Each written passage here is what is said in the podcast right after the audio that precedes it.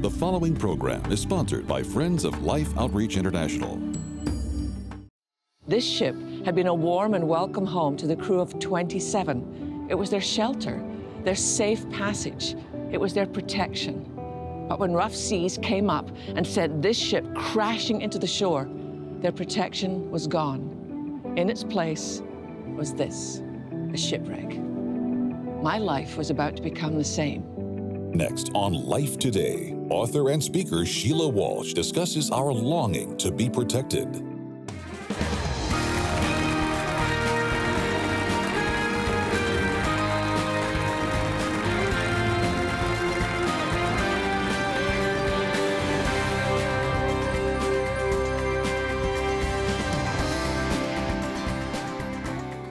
Hi, and welcome to Life Today. Welcome to Wednesdays in the Word. My name is Sheila Walsh, and I'm so glad you dropped by. There's a lot that I really want to share with you today, and I think one of our most primal needs is really the need to be protected. We want to know that. Um, that we're safe. This world's getting a little crazier, as I'm sure you know you would agree. And we want to know, Lord, do you see where I am? Do you know what's happening in this world? Do you know what's happening in my life? One of the greatest lessons that King David learned long before he was king was you remember when he, as a little boy, went up against Goliath. And Saul tried to put his armor on him, and, and, David said, Oh, this doesn't fit me, dude. There's no way. David had learned long before he faced a Goliath he'd learned who his protector was. So, in the darkness, where nobody was watching him, David had learned the kind of lessons that I really pray that you and I can learn. Because King Saul may have had the king's crown, he may have had the king's armor, he did not have the king's heart. That rested in a young shepherd boy. Watch this.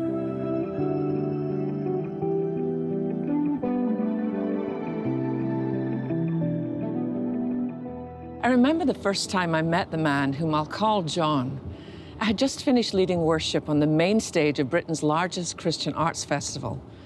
It was a really unusually hot, sticky August day. As I was making my way across the vast field that housed the stage at one end and the concession stands at the other, I heard the noise of a car engine. As I watched, a red, flashy sports car pulled up beside me. The driver looked at me and said, Can I talk to you for a minute? He got out of his car and extended his hand. I'm John, he said. I'm with one of the record companies. He mentioned a few of the artists he worked with and that I had a great voice. I could feel my face getting hot as I thanked him. Well, I ended up dating John for a few weeks. He was funny, and he took me out to eat in restaurants I could never have afforded on my British Youth for Christ salary. I think part of the reason I wanted to be with him was because he was almost 14 years older than me. As a young girl, I felt uncovered, exposed, unprotected after my father's brain injury and subsequent suicide. I longed for that protection with all my heart. This was the perfect recipe for me to make a disastrous choice.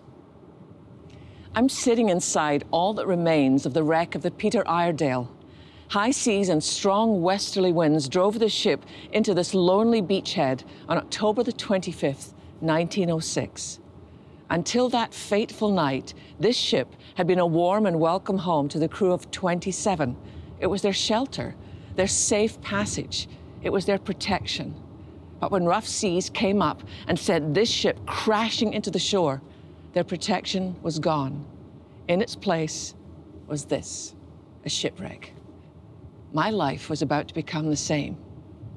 My two closest friends, Raymond and Nancy, were against John and I dating. Raymond felt he was far too old for me, and Nancy told me that he'd been divorced and that he had quite a reputation with women. This concerned me, so I assured them I'd talk to him about it. And when I did, he said yes, he'd made poor choices in the past, but he was a different person now.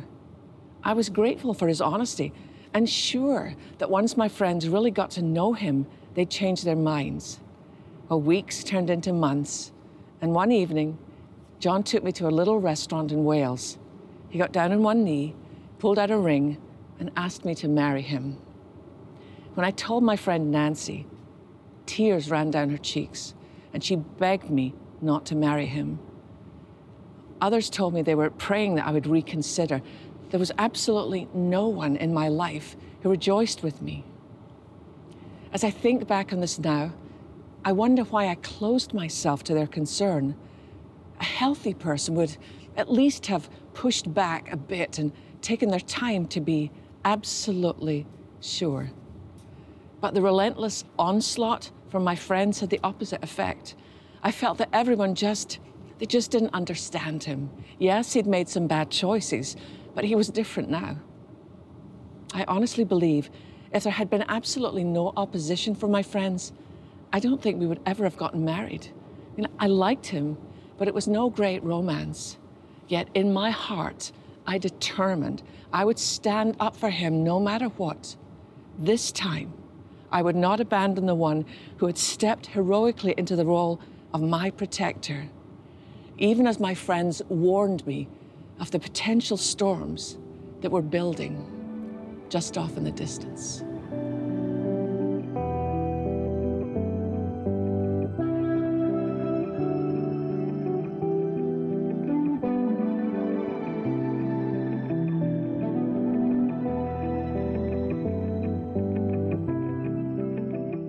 The reason I've always been drawn to the story of King David is that even though he seriously messed up many times, he had an out loud, honest, vibrant relationship with God. Even when David tended sheep by himself, he was clearly never alone. He knew who his protector was, and he wasn't careful in his ongoing dialogue with God. Some of his Psalms would never have made it into our 21st century church libraries. But Think about it. In one psalm, David asks God to stop striking him because he's exhausted by the blows from God's hand. He asks God to leave him alone so he can smile again. In another psalm, he asks how long God will look the other way and forget about him.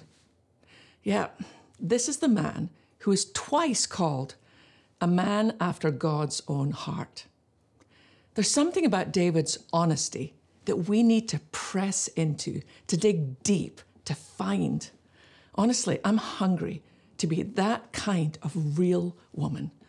I've recently made a habit of reading David's Psalms out loud, and one thing has become crystal clear to me David never hid from God.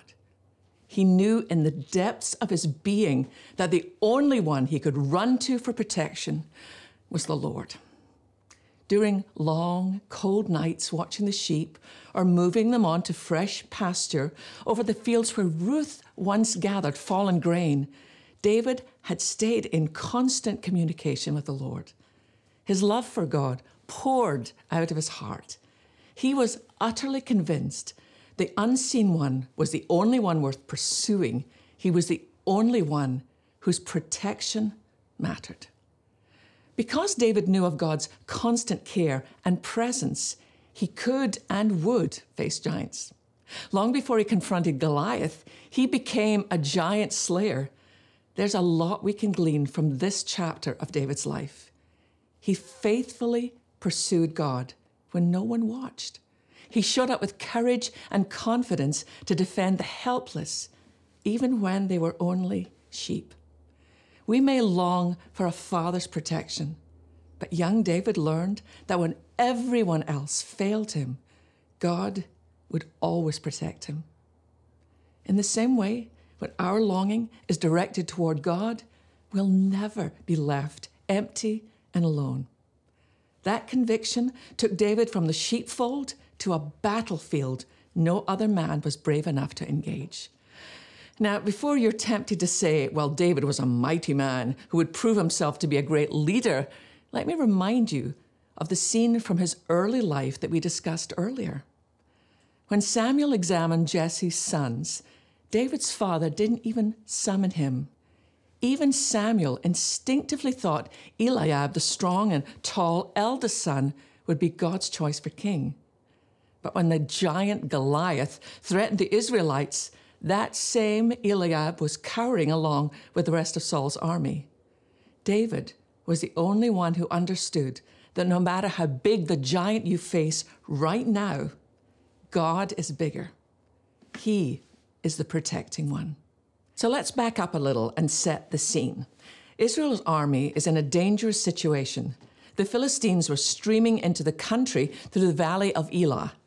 Now, if they gained any more ground, they would threaten Bethlehem, Hebron, and Saul's capital city, Gibeah. The valley of Elah was a huge canyon, almost a mile wide. On either side, the mountain sloped up for about half a mile. So the Philistine army gathered on one side of the canyon, with Israel's army facing them on the other.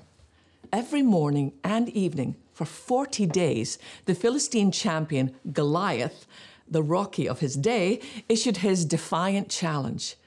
But instead of the two armies engaging in war, causing massive loss of life, he suggested a representative to fight only him.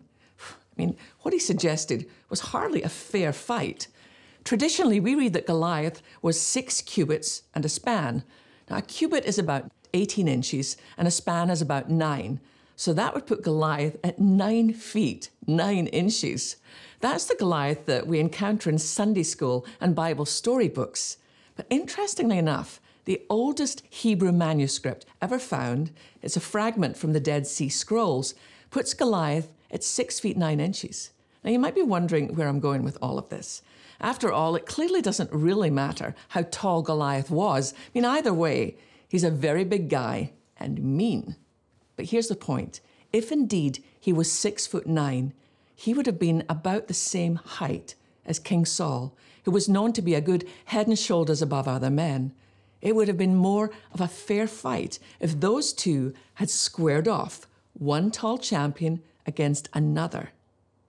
But while Saul might have had a champion's height, he did not have a champion's heart. David was too young to fight in the army, but his father Jesse asked him one day to take food to his brothers. So David asked another shepherd to keep an eye on his sheep while he ran this errand for his dad. He would have been about the age of a junior in high school as he left his house in Bethlehem and made his way up to the army's camp. As David crested the final rise, he saw the army spread out like locusts across the hillside. And just then, he heard Goliath shout his usual taunt to the army of Israel. We read that the soldiers were terrified and headed back to their tents. But David? David was enraged. He couldn't believe that Goliath would dare to insult the army of his God. Now, this was the 41st day that the Israelites heard this mocking challenge, yet once more they ran and they hid. But this was the first time David heard Goliath's taunts. He knew God was his protector, and that kind of faith reduced Goliath down to size. So David stood his ground. Now, you might be tempted to think that David's brothers were proud of their little brother. Unfortunately, that was not the case. His family had been operating by a set of unwritten rules based on fear. When David decided to break that pattern, it ended up rocking the boat for everyone. Well, you know how it is. People like their comfort zone, the way things have always been. They don't take kindly to upstarts. And to his brothers, David was an upstart. Eliab remembered the day he had been presented to Samuel only to be passed over for his puny younger brother. He remembered Samuel pouring anointing oil over David's head when surely he, Eliab, should have been the chosen one. We can't be surprised if we're likewise attacked when we determine not to live in fear anymore, but to confront every Goliath in our lives. Fear didn't stop David, and we mustn't let it stop us. When Saul heard that someone had asked to face Goliath, he wanted to see him. I'm sure he hoped it would be someone who would look burly and muscular. Well, he saw David. He told him not to be ridiculous. Well, that's when David produced his spiritual resume. He told Saul the same God who'd rescued him from the lion and the bear would rescue him from this Philistine. Well, Saul finally consented. All right, go ahead, he said, and may the Lord be with you. That last line makes me smile. It has that bless your heart tone to it. I'm sure Saul thought that David had about 10 minutes left to live. To give him even the semblance of a fighting chance, Saul offered David his armor fit for a tall, fighting king. Well, David couldn't even walk in it, which brings us to another lesson. Never try on someone else's armor, it won't fit. Well, David knew better.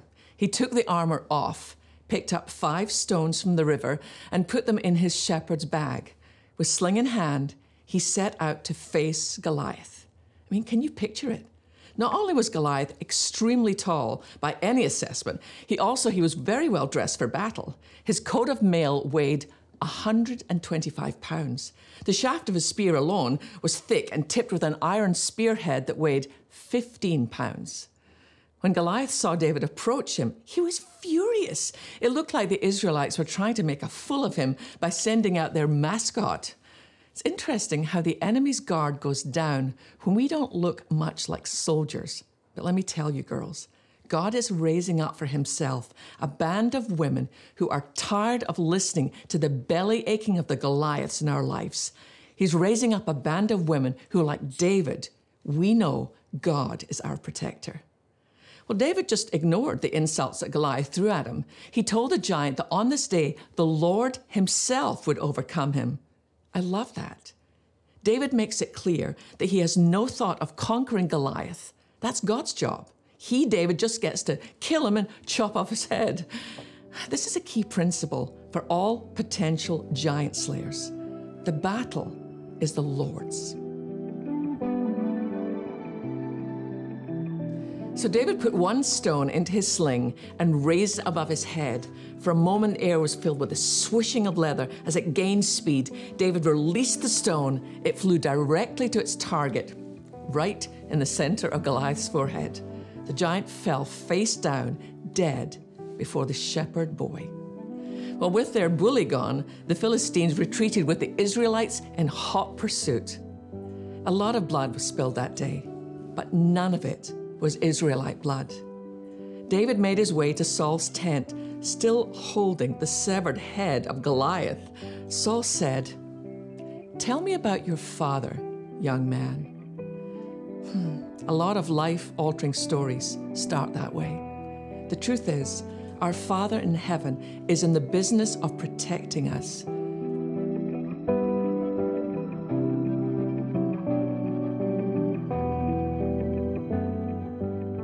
Had such an amazing time um, filming these pieces. You know, there's times when you do something and, and you, know, you know it's, it's good, you know the Lord's with you, and there's other times when there's just a sense of God's presence. I felt like God had me dive into this study, honestly, as much for myself. But we would love to be able to, to share this with you because we can't show you everything during our 30 minute show. But one of the things that I've learned is just as God protects us and watches over us, we have a calling, we have a mandate as sons and daughters of the King of Kings to offer that same love and that same protection to so many in our world who are very, very vulnerable. One of the countries that we are passionately committed to is Cambodia. There is so much need there. Um, so many children who go to sleep at night having had a horrible choice that their moms had to offer to them. Would you like a glass of water or a cup of water that is filthy? And I don't know whether how you're going to wake up in the morning or do you go to bed with nothing at all. It's quite a struggle for any family. I want you to, to take a look at this.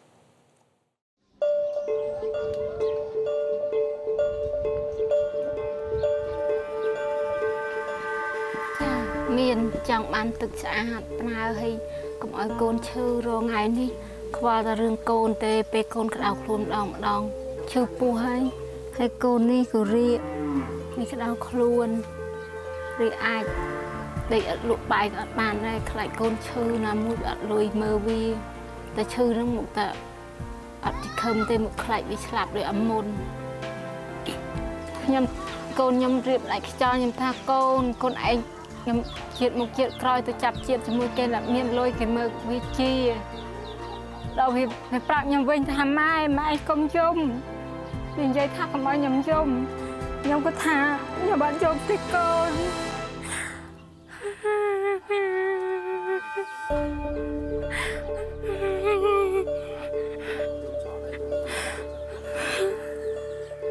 ខ្ញុំសោកស្ដាយណាស់ ខ្ញុំបានមានលេងមកកូនឲ្យកូនងាប់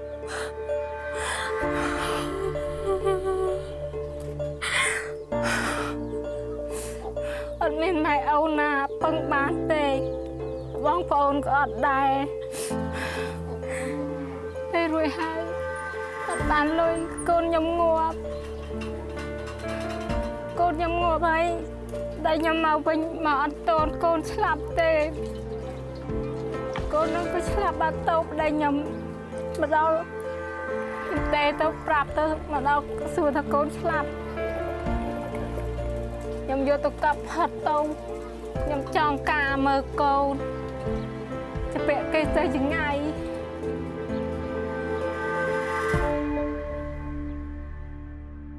27 years old, and she's already seen such heartache. I remember going down to the water hole with a mom and her two children, and I asked her through the translator, do you, do you boil the water? What do you do with the water when you get back to where you live? And she said, Well, I just sit it there and I wait for all the dirt to go to the bottom. Because what she thought was if the dirt goes to the bottom, what's on top's got to be okay. But of course it's not. We know it's not. The disease is in the water. It just breaks my heart. And when we live in a land with such excess, I mean, think of it. Half of us are on diets. And then there's these mums around the world who all they're asking for is clean water. And here's the deal, guys. Because of Life Today, because of our international partnerships around the world, we can change the world for that mom. And it's so easy. Do you know that if we if you're able to give $48, that will actually give clean water for 10 children. If you can give $144. A lot of us can do that. That will give clean water for 30 children. Some of the villages we've been in, they, they really need to drill a well. You know, we need a well in that village because here's the deal. If we drill a, a, well, one of the reasons we call it water for life is that well lasts for 70 years. We don't even need electricity. You can hand crank the well, it'll last for 70 years. That only costs $4,800 when we think of, I mean, even just look around your house, all the stuff that we have that we don't need. Some of these moms said to me, when you get home, will you ask the people in your program to pray for us? And I said, Yes, I will. Of course I will, but I'm going to ask them to do more. I can't imagine when Christian, my son, was a little boy. If I'd had to say to him, Listen, I'm sorry, darling, you know, here's all I've got, and pray that it didn't make him sick. Now, this is our last week. So please, will you stand with us? Such a little amount from us changes the world. When I look at that woman breaking her heart, wondering, will my little girl survive?